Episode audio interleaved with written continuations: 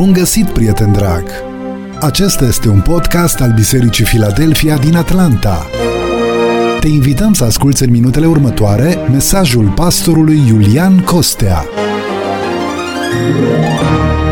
Mesajul a fost înregistrat în decursul anului 2018. Îți dorim audiție plăcută și benefică pentru suflet. Să ne uităm împreună în Cuvântul lui Dumnezeu, la 2 Samuel, capitolul 9, citim de la versetul 1. David a zis, a mai rămas cineva din casa lui Saul ca să-i fac bine din pricina lui Ionatan? Era un slujitor din casa lui Saul numit Țiba, pe care l-au adus la David. Împăratul i-a zis, tu ești Țiba? Și el a răspuns, robul tău, da. Împăratul a zis, nu mai este nimeni din casa lui Saul ca să mă port cu el cu o bunătate ca bunătatea lui Dumnezeu? Și Țiba a răspuns împăratului. Mai este un fiu al lui Ionatan, o loc de picioare. Împăratul i-a zis, unde este? Și Țiba a răspuns împăratului, este în casa lui Machir, fiul lui Amiel, la Lodebar. Împăratul David l-a trimis să-l ia din casa lui Machir, fiul lui Amiel, din Lodebar. Și Mefiboset, fiul lui Ionatan, fiul lui Saul, a venit la David, a căzut cu fața la pământ și i s-a închinat. David a zis, Mefiboset. Și el a răspuns, iată robul tău. David a zis, nu te teme, căci vreau să, să-ți fac bine din pricina tatălui tău Ionatan. Îți voi da înapoi toate pământurile tatălui tău Saul și vei mânca întotdeauna la masa mea. El s-a închinat și i-a zis, cine este robul tău ca să te uiți la un câine mort ca mine? Împăratul a chemat pe Țiba, slujitorul, slujbașul lui Saul, și i-a zis, dau fiului stăpânului tău tot ce era al lui Saul și tot ce avea toată casa lui. Tu să lucrezi pământul, pământurile pentru el, tu, fiii tăi și robii tăi, și să strângi roadele, ca fiul stăpânului tău să aibă pâine de mâncare.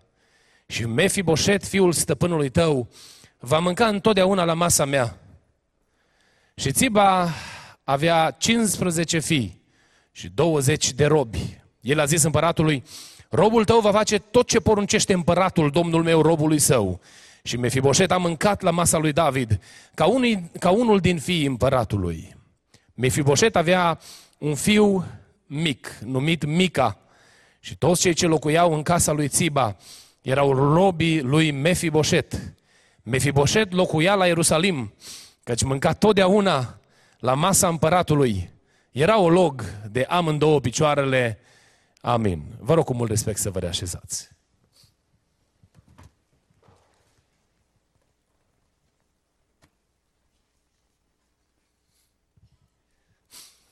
În seria de mesaje biruitor, Domnul mi-a pus pe inimă să împărtășesc cu dumneavoastră un mesaj pe care l-am intitulat Cum să biruiesc rușinea. Cum să biruiesc rușinea?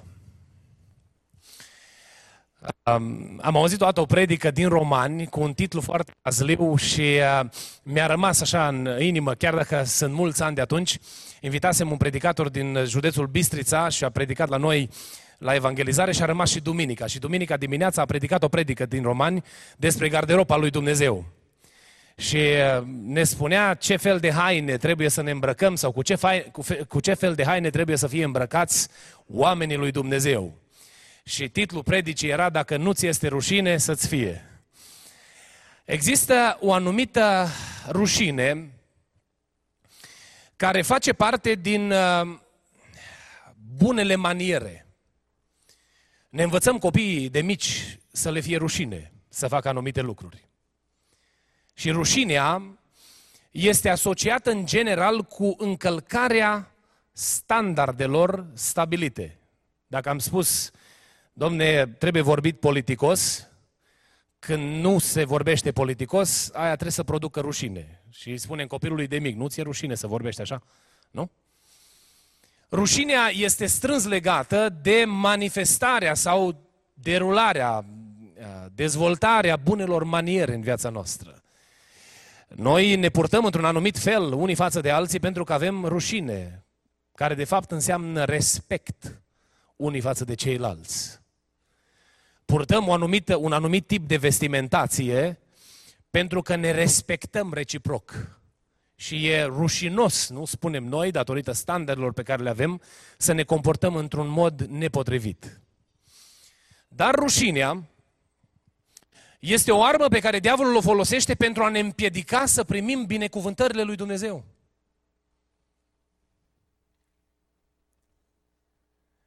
Rușinea este exploatată, folosită de diavolul pentru a ne ține departe de ceea ce a pregătit Dumnezeu pentru noi.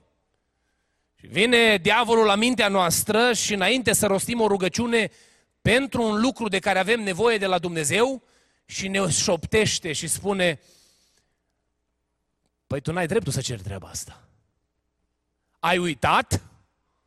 O, oh, și ce specialist este în a ne aduce aminte. Ai uitat că ai zis vorba cu tare, ai uitat că ai făcut fapta cu tare, ai uitat, ai uitat, ai uitat, ai uitat și aducându-ne pe bandă toate la grămadă, ne aducem aminte de ele și de multe ori alegem să spunem, măi, să știi că are dreptate și nu am dreptul să cer așa ceva. Ne copleșește rușinea și copleșiți de rușine stăm departe de binecuvântarea pe care o are Dumnezeu pregătită pentru noi. Am adus înaintea dumneavoastră un caz din Biblie. Nu știu când ați auzit ultima predică despre Mefiboset. Mefiboset e un personaj unic în Scriptură. Este băiatul lui Ionatan, așa am citit în cuvântul Domnului. Știți cum a ajuns băiatul ăsta olog? La vestea că a murit Saul și Ionatan, Doica care îl îngrijea, l-a luat în brațe și a luat-o la fugă cu el ca să-l protejeze pe copil. Știți ce a fost în mintea acestei femei? Următorul împărat care vine distruge tot ce a, tot ce a avut de a face cu împăratul anterior. De la copii, la urmași, la nepoți, la averi, totul trebuie să dispară. Și știind rânduiala aceasta, femeia asta a zis, e viață de om, vreau să am grijă de el. Și le ia în brațe și începe să fugă și în timp ce fuge, se împiedică, cade, copilul se lovește și rămâne olog. David este așezat împărat, n-a avut stres cu averile lui Saul, n-a fost preocupat de ele, nu-l găsim pe David preocupat să distrugă tot ce a ținut de numele și reputația lui Saul, ci era un om care căuta fața lui Dumnezeu, dorea să umble în frica lui Dumnezeu, în împlinirea planului pe care îl are Dumnezeu pentru viața lui. Dar într-o zi Dumnezeu îl cercetează și aduce aminte de prietenul lui bun Ionatan, de relația frumoasă pe care au avut-o. Își aduce aminte de ziua în care el a fugit datorită asupririi lui Saul.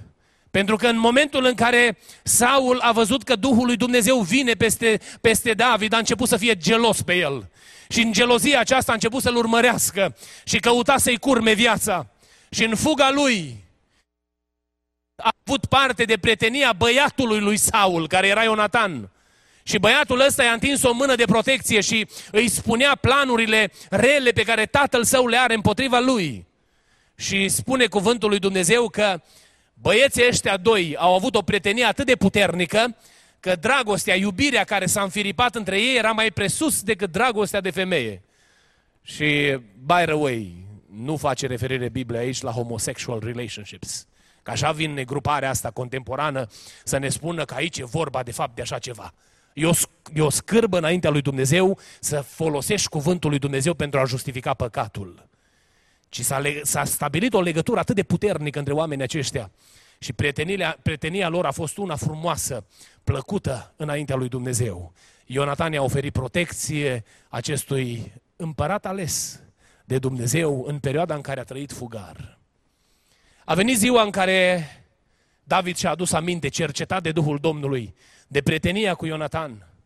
Și a adus aminte că s-ar putea ca din casa lui Saul să mai fie cineva care trebuie binecuvântat. Și se ia inițiativa aceasta să-și adune slujitorii și să afle dacă mai este cineva din casa lui Saul. Și a venit vestea că mai este cineva. Și numele lui este Mefiboset. Și băiatul acesta este un loc de două picioare, de amândouă picioarele. Și băiatul acesta este băiatul lui Ionatan. Și a poruncit repede să-l cheme. Și a venit Mefiboset la Ierusalim, la chemarea împăratului. Și a intrat în odaia împăratului și a intrat înaintea împăratului și împăratul stă de vorbă cu el și îi spune ce i-a pus Dumnezeu în inimă. Și probabil că pe fața lui Mefiboset se vedea groaza atunci când a intrat în casa împăratului pentru că știa rânduiala. Știa maniera în care se comportau cei mai mulți împărați din vremea aceea cu casele celor care au fost înainte împărați în popoarele pe care le împărățeau. Și probabil că pe fața lui era groaza aceea că nu știa ce se va alege de el și de casa lui. Și David se uită la el și vede atitudinea și spune, nu te teme. Pentru că nu te-am chemat să-ți fac rău, ci te-am chemat să-ți fac bine. Nu te-am chemat să te nenorocesc, ci te-am chemat să te binecuvântez. Nu, nu te-am adus aici, nu, nu m-am interesat de tine să-ți umblu pe urme pentru că vreau să-ți cauzez mai multă suferință decât ai, ci vreau să las binecuvântarea lui Dumnezeu peste tine. Și începe gura lui David să vorbească. Și când vorbește împăratul, probabil că urechile lui Mefiboset nu puteau suporta să audă. Era greu de imaginat. Pentru că îi spunea David, pământurile tatălui tău și ale bunicului tău vor fi date înapoi. Imaginați-vă că dintr-un om handicapat de amândouă picioarele, olog, care nu avea perspectiva, altă perspectivă înainte decât perspectiva suferinței, perspectiva rușinii, perspectiva disprețului, perspectiva ocării din partea celorlalți, dintr-o dată se transformă în inima unui om care devenea stăpân pe averi mari, pentru că împăratul David a fost un împărat așezat de Dumnezeu în Israel, căruia Dumnezeu i-a făcut favoare mare în perioada în care a slujit ca împărat și a avut multe posesiuni materiale și dintr-un amărât băiatul acesta devine unul dintre cei mai bogați oameni din Israel. Dintr-un om care se uita și probabil își aduna lacrimile sub barbă, devine un om pe fața căruia apare zâmbetul, apare din nou speranța, pentru că era deschis înaintea lui cuvântul binecuvântării. Starea în care se găsea Mefiboset era una jalnică când l-a găsit împăratul David. Ați văzut cum s-a descris pe sine? Să mai citim o dată.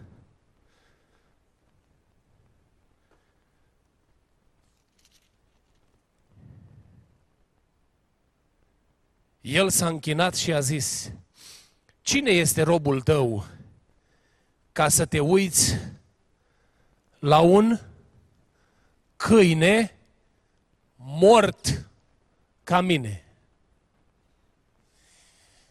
În perioada, în perioada aceea din istoria lui Israel, un handicap fizic era înțeles ca rezultatul pedepsei sau blestemului lui Dumnezeu. Oh, câți nu fi fost pe lângă Mefiboset care uh, au strigat. Ei au murit, dar pe tine te-au ajuns blestemele pentru că ăsta a fost un împărat rău care s-a amestecat în treaba lui Dumnezeu, care a dus jerfă când nu trebuia să aducă, care s-a dus la luptă fără sfatul lui Dumnezeu. Ai văzut? Te-a ajuns blestemul. Și probabil erau N oameni pe lângă el care să-i aducă aminte cât de blestemat era. Pentru că orice handicap fizic era perceput ca un semn al blestemului lui Dumnezeu peste viața unui om. Până și faptul că o femeie nu putea să nască copii era văzut sau considerat ca un blestem din partea lui Dumnezeu. Chiar dacă Dumnezeu în multe situații privea lucrurile altfel. Aceasta era mentalitatea pe care o aveau oamenii. Gândiți-vă că de la vârsta de 5 ani, când copilul ăsta a rămas handicapat, nu s-a putut bucura de viață, ci în jurul lui s-au rostit numai cuvinte de ocară. Probabil că îi suflau la ureche, când te vor găsi, te vor omorâ, așa cum ești. Tu n-ai șanse la viață, tu n-ai perspectivă înainte. Și a crescut cu acuzele acestea în urechi. Eu n-am fost acolo să aud ce i s-a strigat acestui băiat, ci citind în istorie îmi dau seama că lucrurile acestea sunt foarte posibile. Dacă un copil astăzi este bullied, nu pentru uh, că merge la biserică, sau pentru că e prea tăcut, sau pentru că are un pic mai multe kilograme decât ceilalți, sau pentru că este mai scurt sau mai înalt. Imaginați-vă cum era un copil cu handicap. Astăzi se dă afară de la școală dacă îi spui la cineva că e handicapat. Dar în vremea aceea, dacă un copil își lua inițiativa să strige către, către un copil de genul ăsta că este un blestem de la Dumnezeu peste viața lui, era aplaudat pentru că înțelege valorile. Și copilul ăsta a crescut în starea asta. Dar a venit ziua binecuvântării pentru el. A venit ziua când din conul acela de umbră al rușinii, Dumnezeu îl scoate pe băiatul ăsta afară și îi pune înainte binecuvântarea moștenirii posesiunilor materiale dincolo de limitele pe care el și le-a putut imagina. Aș vrea să venim un pic la noi. Eu nu știu cum vă vedeți.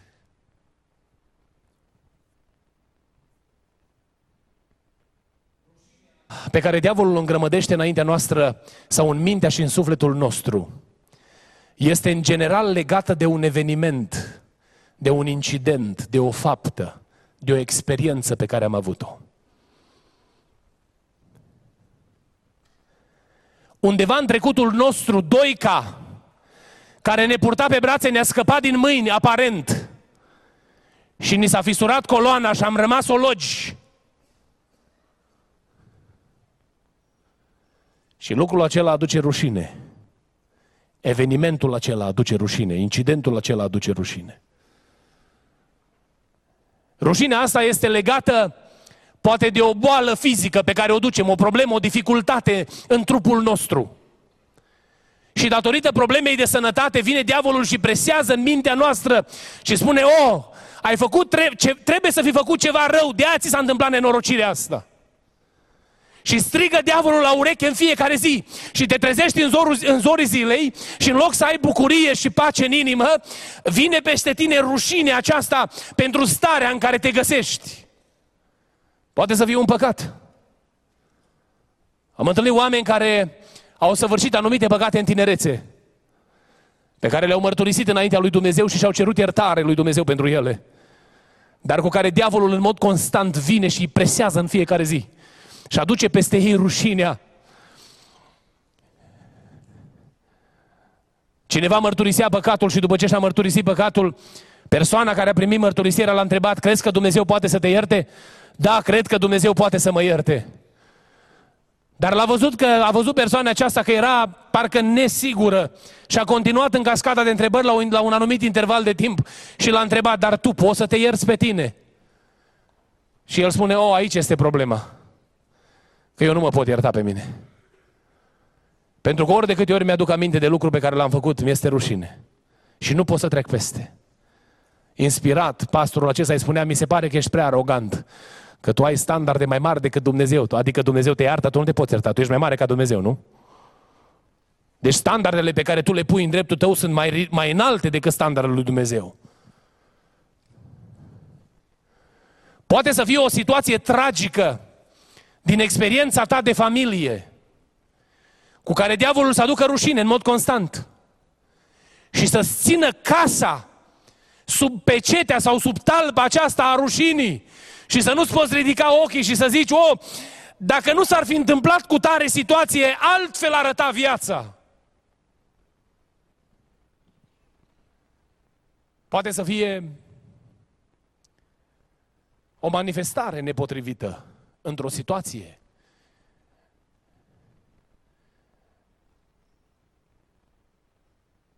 Prin prisma căreia să fii catalogat drept și punctele de rigoare.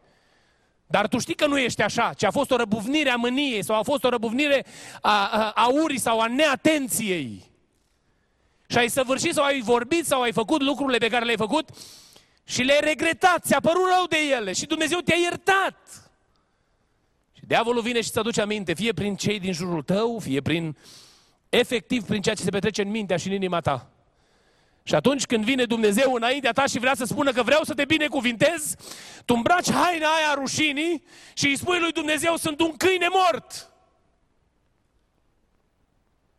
Și Dumnezeu se uită la tine și spune, dar nu de aia te-am chemat. Eu nu te-am chemat să-ți aduc aminte de problemele pe care le ai, ci te-am chemat pentru că vreau să te binecuvintez. Te-am chemat că vreau din nou să aduc susurul blând al cercetării supranaturale în mijlocul familiei tale. Și am pentru tine și casa ta planuri de binecuvântare. Și tu pleci capul jos și spui, sunt un câine mort. Și vine Dumnezeu și spune, eu nu am planuri pentru tine să străgi zilele de pe o zi pe alta, ci vreau să-ți binecuvintez mâinile. Și tu spui, nu merit, sunt un câine mort. Pentru că ții pe tine amprenta asta a rușinii, care este justificată, fie de un eveniment, fie de o situație, fie de o problemă cu care te-ai confruntat. Să nu mai vorbesc de părinți, că ne produc copiii rușine. Și greu este, a mei sunt mici încă. Dar mi-aduc aminte de tata când au crescut frații mei mai mari, mai mari. Și au început să își vadă de drumurile lor. Când fratele meu cel mai mare a plecat în lume, n-am să uit pe tata cum se ruga pentru el. Și de multe ori ne spunea să nu îl facem de rușine, să nu îl facem de râs, făcând lucrul acela. Ci să iubim pe Domnul, să stăm în biserică, pentru că El a găsit calea pocăinței și îl iubește pe Dumnezeu. Și vine Dumnezeu la tine și spune, vreau să te binecuvintez. Vreau ca ziua de astăzi să fie o zi în care bunătatea mea să fie înnoită față de tine. Și tu spui, nu, eu sunt câine mort. Și umbli cu fața în pământ trist. Pentru, da, pentru experiențele și datorită problemelor cu care te-ai confruntat în trecutul tău. Nu asta vrea Dumnezeu pentru tine. Dumnezeu vrea să te elibereze de starea aia de rușine și când răsare soarele dimineața, să ți se umple din nou viața de bucurie, să poți să-i spui Domnului, te laud că sunt o făptură atât de minunată, te laud că sunt minunate lucrările tale și planul tău pentru viața mea se împlinește, aia vrea Dumnezeu de la noi. Vrea Dumnezeu când vii la biserică să te poți ruga și să experimentezi plinătatea Duhului Sfânt. Nu să stai cu capul plecat purtând această haina rușinii peste viața ta. Cum poți să scapi de rușinea aceasta? Primul lucru. Rușinea este cauzată de un incident vinovat. Soluția pentru rezolvarea problemei rușinii, știți care este? Mărturisirea înaintea lui Dumnezeu. Dacă ai un lucru care apasă conștiința ta și care te face să stai cu capul plecat și care atunci când se predică Evanghelia nu-ți dă pace, ci stai și îți frămânți mintea și te gândești ce se va alege de tine. Du-te înaintea lui Dumnezeu și mărturisește lucrul acela. fă de rușine pe diavolul. Și spune lui Hristos, Doamne, diavolul a venit la mine și a folosit metoda asta pe care o folosește din grădina Edenului. Că e o singură metodă și învechită și și-a bătut joc de mine și m-a înșelat. Iartă-mă! Și dacă ne mărturisim păcatele, Biblia ne spune că El este credincios și drept ca să ne ierte păcatele și să ne curățească de orice fără de lege. Poți să fii curat. Dumnezeu vrea să anuleze uh, uh, baza aceea a rușinii din viața ta, punând pe fugă păcatul. Știți că într-o zi la Calvar, Iisus Hristos a murit pentru toate păcatele oamenilor? Indiferent care este păcatul cu care diavolul îți chinuiește mintea, există soluție. Prin sângele lui Hristos poți să fii iertat. Și poți să scapi de rușinea care chinuie sufletul tău, fiind deliberat prin mărturisirea păcatului. Nu sta cu el. Scoate la vară. Pune-l pe masă. fă de rușine pe diavolul. Omul lui Dumnezeu David spune că atâta vreme cât am tăcut, mi se topeau oasele de gemetele mele necurmate, căci zi și noapte mâna ta apăsa asupra mea. Dar am luat o hotărâre și știți care a fost hotărârea lui David? Ți-a mărturisit păcatul. Atunci am zis, îmi voi mărturisi păcatul. Îmi voi mărturisi Domnului fără de legile mele. Și tu ai iertat vina păcatului meu, binecuvântat să fie numele lui Dumnezeu. Vrei să scapi de rușinea care te ține departe de binecuvântările lui Dumnezeu? Dumnezeu are soluția. Soluția este mărturisirea păcatului. Du-te în odăița ta și stai de vorbă cu Dumnezeu. Cheamă-L în zorii zilei și atunci când te simți apăsat sau seara târziu, înainte de culcare, că nu te mai aude nimeni și plângi plânsul pocăinței înaintea lui Dumnezeu. Pentru că Dumnezeu aude plânsul pocăinței. Și plânsul pocăinței este sursa păcii în inima ta. Și în momentul în care ți-a fost iertat păcatul, inima ți se umple de puterea lui Dumnezeu și fața nu mai ți este acoperită de rușine, ci ești acoperit de bucuria slavei lui Dumnezeu. Lăuda să fie numele Domnului. Un al doilea lucru pe care putem să-l facem atunci când, dacă vrem să scăpăm de, de rușine aceasta, dacă vrem să, să nu mai cărăm în spate, alege să-L crezi pe Hristos, nu pe diavolul. Știi că diavolul, pentru cât vei trăi, va sta pe urmele tale și îți va aduce aminte de toate păcatele pe care le-ai făcut. Și te va ține legat. Pentru ca nu cumva să-ți ridici ochii către Creatorul tău. Pentru ca nu cumva să întinzi mâna și să iei pământurile tatălui tău, să intri în moștenirea binecuvântării pe care Dumnezeu are pentru tine și casa ta. El vrea să stai cu capul plecat. Și îți va șopti mereu și mereu. Nu ești vrednic, nu ești vrednic, nu ești vrednic. Știți ce, știți ce trebuie să-i spunem noi diavolului când vine la noi în felul acesta? Ea, nu sunt vrednic și nu-i nimic nou cu asta. Dar este cineva vrednic. Vrednic este mielul care a fost junghiat să primească slava, cinstea și mărirea. Când? Ieri, azi, în vecii vecilor, binecuvântat să fie numele Domnului. Noi mergem înaintea lui Dumnezeu bazați pe vrednicia lui Isus Hristos. O, aproape la fiecare cină îmi place să menționez lucrul acesta, că noi când ne apropiem de trupul și sângele Domnului, noi nu o facem bazați pe o neprihănire a noastră, ci venim în numele lui Isus Hristos, pentru că El ne-a iertat toate păcatele noastre și aleg să-L cred pe El. Știți ce îmi spune mie Hristos? Vino binecuvântatul Tatălui. Și dacă Hristos mă numește binecuvântat, am să cred că sunt binecuvântat am să refuz orice minciună din partea diavolului și am să-i spun, eu sunt binecuvântatul Tatălui, pentru că l-am ca Tată pe Dumnezeul care a creat cerurile și pământul, binecuvântat să fie numele Lui. Alege să crezi pe Hristos, nu pe diavolul. Ne e greu și se spunea și dimineață să distingem glasul lui Dumnezeu, vocea lui Dumnezeu dar Dumnezeu are pentru noi gânduri de pace și de binecuvântare. Aia are, astea sunt gândurile lui Dumnezeu pentru noi. Ca să ne dea ce? Un viitor și o nădejde. Asta e ce vrea Dumnezeu pentru tine și viața ta. Dumnezeu nu te vrea nenorocit și în țărâna pământului. Dumnezeu te vrea să, să prosperi și viața ta să inunde, să fie inundată de binecuvântarea lui Dumnezeu. Și în mijlocul problemelor vieții, fața ta să rămână senină. Pentru că alături de tine este Hristos Domnul, lăudat să fie numele Lui. Da, vei avea probleme și vom avea probleme nu puține în lumea aceasta, pentru că Mântuitorul a spus că pe pământ vom avea necazuri. Dar El ne spune să îndrăznim. Și această îndrăzneală nu este bazată pe vrednicia noastră, ci este bazată pe vrednicia lui Isus Hristos. Vrei să scapi de rușinea care te ține departe de binecuvântarea lui Dumnezeu? Crede-L pe Isus Hristos. Crede ce spune El despre tine. Vine diavolul la urechea ta și spune, nu meriți? Spune, nu merit eu, dar merită el. Cântăm noi o cântare, când nu mai poți tu, poate el. Poate el Dumnezeu, pentru că el este binecuvântarea ta, lăudat să fie numele Domnului. Și un ultim lucru, vrei să scapi de rușine? Întinde mâna spre binecuvântarea lui Dumnezeu.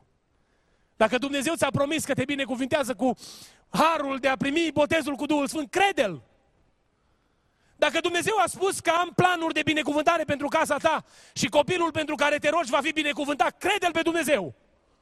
Dacă Dumnezeu ți-a spus că am plan pentru copilul acesta, nu crede minciuna diavolului, crede ce spune Dumnezeu, pentru că aia se va împlini. Când am fost dus la binecuvântare, am avut o descoperire din partea Domnului și mi-a adus aminte tata mereu. Am crescut auzind cuvintele acestea. Și în perioada când am plecat de acasă la vârsta de 14 ani, M-a lăsat așa cum, las, cum a lăsat Moise, cum a fost lăsat Moise în apele Nilului. Am plecat în Timișoara, într-un oraș mare, și m-am credințat în brațul lui Dumnezeu. Pentru că a știut că Dumnezeu știe ce face. Iubitul meu frate și soră, vrei să scapi de rușine, de rușinea care te ține departe de binecuvântările lui Dumnezeu. Când Dumnezeu îți spune că te binecuvintează, întinde mâna spre binecuvântarea aia. Apucă-te cu amândouă mâini de binecuvântarea lui Dumnezeu. Ești în starea în care, în care te găsești. De multe ori știți cum suntem noi. Îi spunem Domnului, Doamne, vreau să mă salvez și facem exact ca și, ca și uh, uh, imaginea aceea sau ca bărbatul din imaginea cu bonzaiul. Nu știu dacă ați auzit întâmplarea aceasta. Un om alunecă, un alpinist alunecă pe buza unui munte și se prinde de un bonzai, de un copac din acela care crește în rocă. S-a prins cu mâna de, de, de tulpina acelui copăcel micuț. Și tot se ruga de acolo, Doamne, scapă-mă, Doamne, scapă-mă, Doamne, scapă-mă. Și a apărut lângă el îngerul lui Dumnezeu, am venit să te scap. Și se uită și plin de bucurie, oh, știam eu că Dumnezeu mi-ascultă rugăciunea și te-am așteptat să vii, am fost convins, 100 de procente că ai să vii, mă bucur că ai venit. Și se uită îngerul la el și spune, crezi că eu te pot salva? Păi da!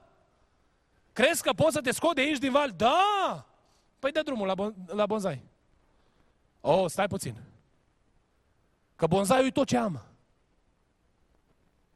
Ia-mă de aici și când mă simt în brațele tale am să mă las. Am să-mi las mâna de rădăcina bonzaiului. Cam așa facem noi cu Dumnezeu. Doamne, nu dau pasărea din mână pe aia de pe gard. Aia funcționează la investiții materiale, la problemele vieții, dar nu cu Dumnezeu. Când Dumnezeu îți spune că are plan de binecuvântare pentru tine, pășește în binecuvântarea lui Dumnezeu. Și ai să vezi lucruri mari întâmplându-se în viața ta. Pentru că nebunia care este considerată nebunie de lumea aceasta se întoarce în binecuvântare atunci când Dumnezeu te cheamă să calci în nebunia aceasta. Au fost oameni care au lăsat tată, mamă, frate, s-au dus în lucrarea lui Dumnezeu până la marginile pământului și Dumnezeu le-a ridicat un nume. Dumnezeu a purtat de grijă copiilor lor și n-au rămas orfani și nici să-și cerșească pâinea, pentru că Dumnezeu dă binecuvântarea. Lăuda să fie numele Lui. Ne rugam cu biserica ca Dumnezeu să ridice misionari din biserica locală. Și a venit ziua când după călătorie în Haiti, unul din băieți a venit și a zis, Domnul m-a chemat să fiu misionar. Atât de tare m-am bucurat când am auzit că vrea să se ducă în Haiti. Era mare, era trecut deja de vârsta de 25 de ani. Nu era încă căsătorit, este drept. Și când am început să discutăm serios, să facem pregătirile ca să-l susținem pe băiatul să se plece, a venit tata lui la mine. Și m-a bătut cu mâna pe piept. Și mi-a zis, tu să-ți trimiți copiii tăi în misiune, nu pe mei. Mi s-a sfârșit inima. Că m-am gândit că Dumnezeu a mișcat inima acestui băiat. Dumnezeu a răspuns rugăciunilor, bisericii. Dumnezeu a creat un cadru favorabil ca băiatul să se poată să plece. Și m-am întristat și mai mult când am auzit că bărba, băiatul ăsta nu mai este la biserică astăzi. Pentru că noi nu avem încredere să mergem pe mâna lui Dumnezeu.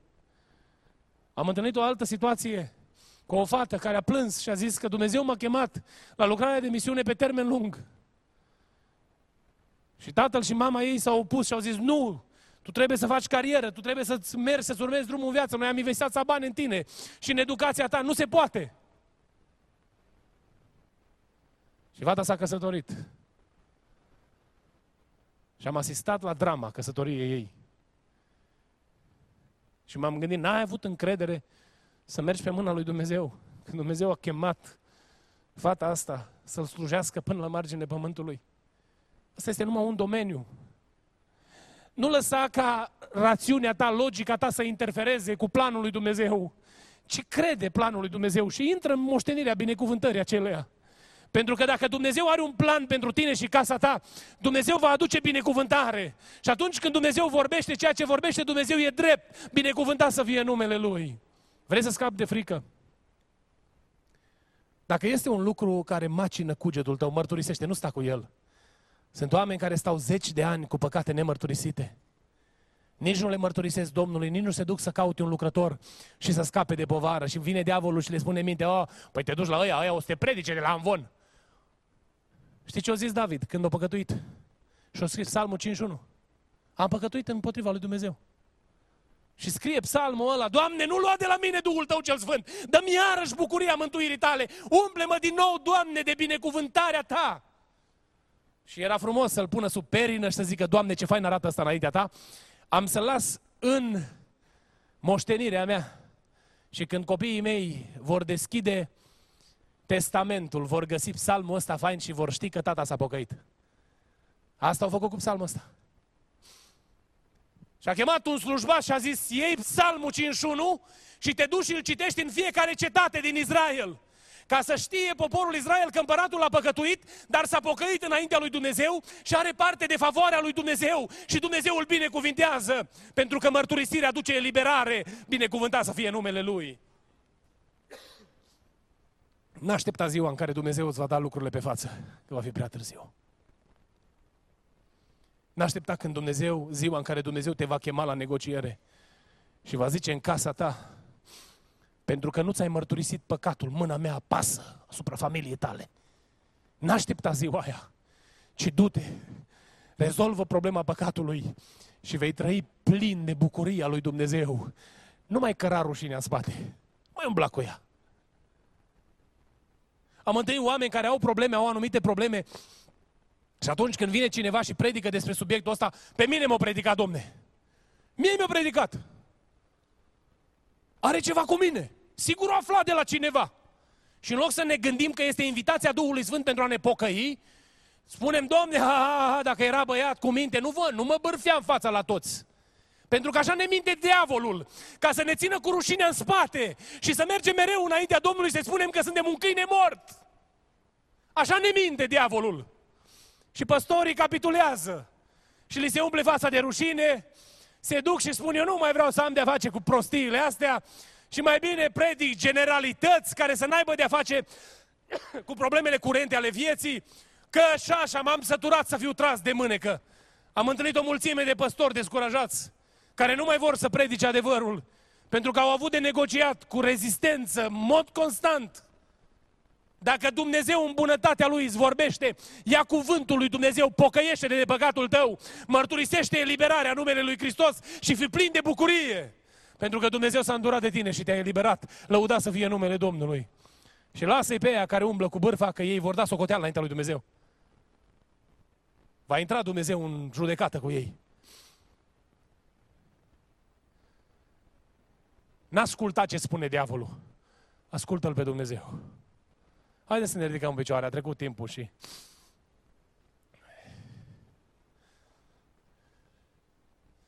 Sometimes I'm getting too excited.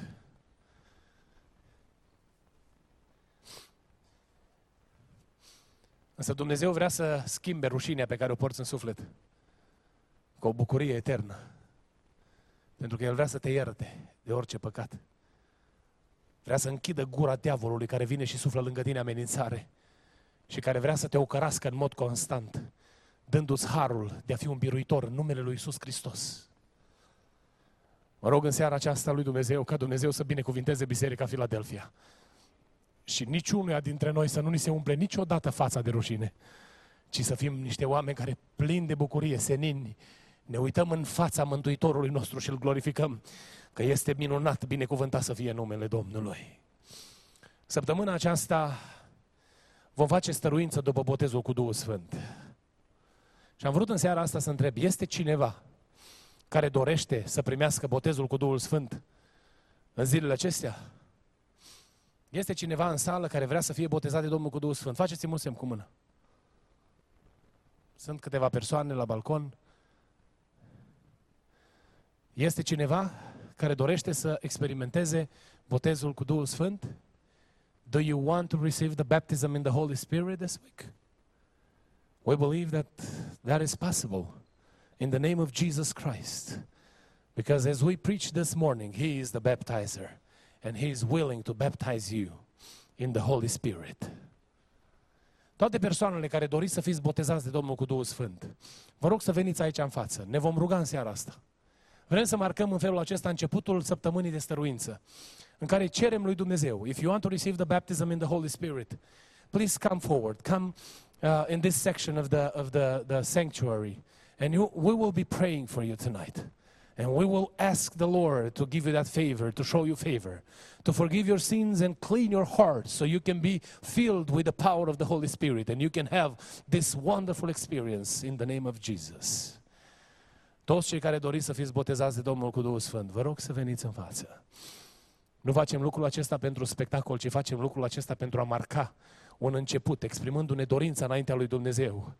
Credem din toată inima că ceea ce spune cuvântul lui Dumnezeu este adevărat, că în zilele din urmă va turna din Duhul Sfânt peste poporul său și copiii noștri vor proroci Copiii noștri vor fi binecuvântați cu daruri spirituale și generația tânără despre care a promis Dumnezeu în Biserica Filadelfia că, e, că vrea să o ridice și să o folosească în perioada asta, va fi umplută de puterea Duhului Sfânt al lui Dumnezeu. Noi ne vom pregăti, toți cei care suntem în seara aceasta aici, ne vom pregăti să ne rugăm împreună cu ei. Vom striga către Domnul. I am so glad that you expressed publicly that you want to be filled with the Holy Spirit. That there is a godly desire. We cannot generate that through our flesh, through our, through our human, uh, human heart. But when the Holy Spirit fill our minds and hearts, we, we respond to God's grace and we declare publicly that we believe in the power of the Holy Spirit and we want to receive the baptism in the Holy Spirit. We will pray for you tonight. This whole church, yes, we speak a different language. And it's, sometimes it's hard to communicate with you guys. But we have among us someone who can understand both Romanian and English. And he knows the desire of your heart because he placed that desire in your heart. And we want to pray with you and ask God to show you favor and to give you this blessing in the name of Jesus. Vrem să ne rugăm împreună și să cerem lui Dumnezeu Sunt uh, tineri aceștia, băieți și fete care au venit în față și mărturisesc public că cred că Domnul poate să-i boteze cu Duhul Sfânt. Ne vom ruga săptămâna asta pentru ei. Uitați-vă către ei și săptămâna asta postiți împreună cu ei, rugați-vă lui Dumnezeu și cereți lui Dumnezeu ca Dumnezeu să-i umple de Duhul Sfânt. Unii dintre ei poate sunt copiii voștri. Nu lăsa pe copilul tău să se roage la biserică și tu să stai acasă. Vino cu el, roagă-te împreună cu el, cere lui Dumnezeu ca Dumnezeu să-l boteze cu Duhul Sfânt. Tu știi mai multe decât ei. Știi că Dumnezeu poate să le dea experiența aceasta. Ia o hotărâre sfântă, o hotărâre nouă în casa ta și spune Domnului, Doamne, vreau să botez copiii mei cu Duhul Sfânt în săptămânile acestea. Vreau să lași din puterea ta peste, peste generația aceasta. A promis Dumnezeu la Filadelfia și eu am fost martor și voi ați fost martor, toți cei care sunteți aici că Dumnezeu are un plan cu generația tânără. Și eu cred din toată inima lucrul acesta. Și ne rugăm lui Dumnezeu ca Dumnezeu să boteze copiii noștri cu Duhul Sfânt.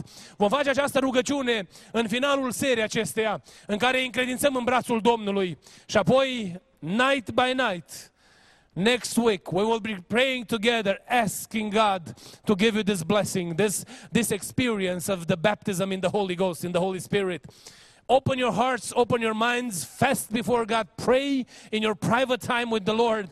And when you come to the house of the Lord, come with a high expectation and believe that God can give you that great experience. Să intrăm în această rugăciune împreună cu toții și să ne rugăm pentru copiii noștri, pentru tineri.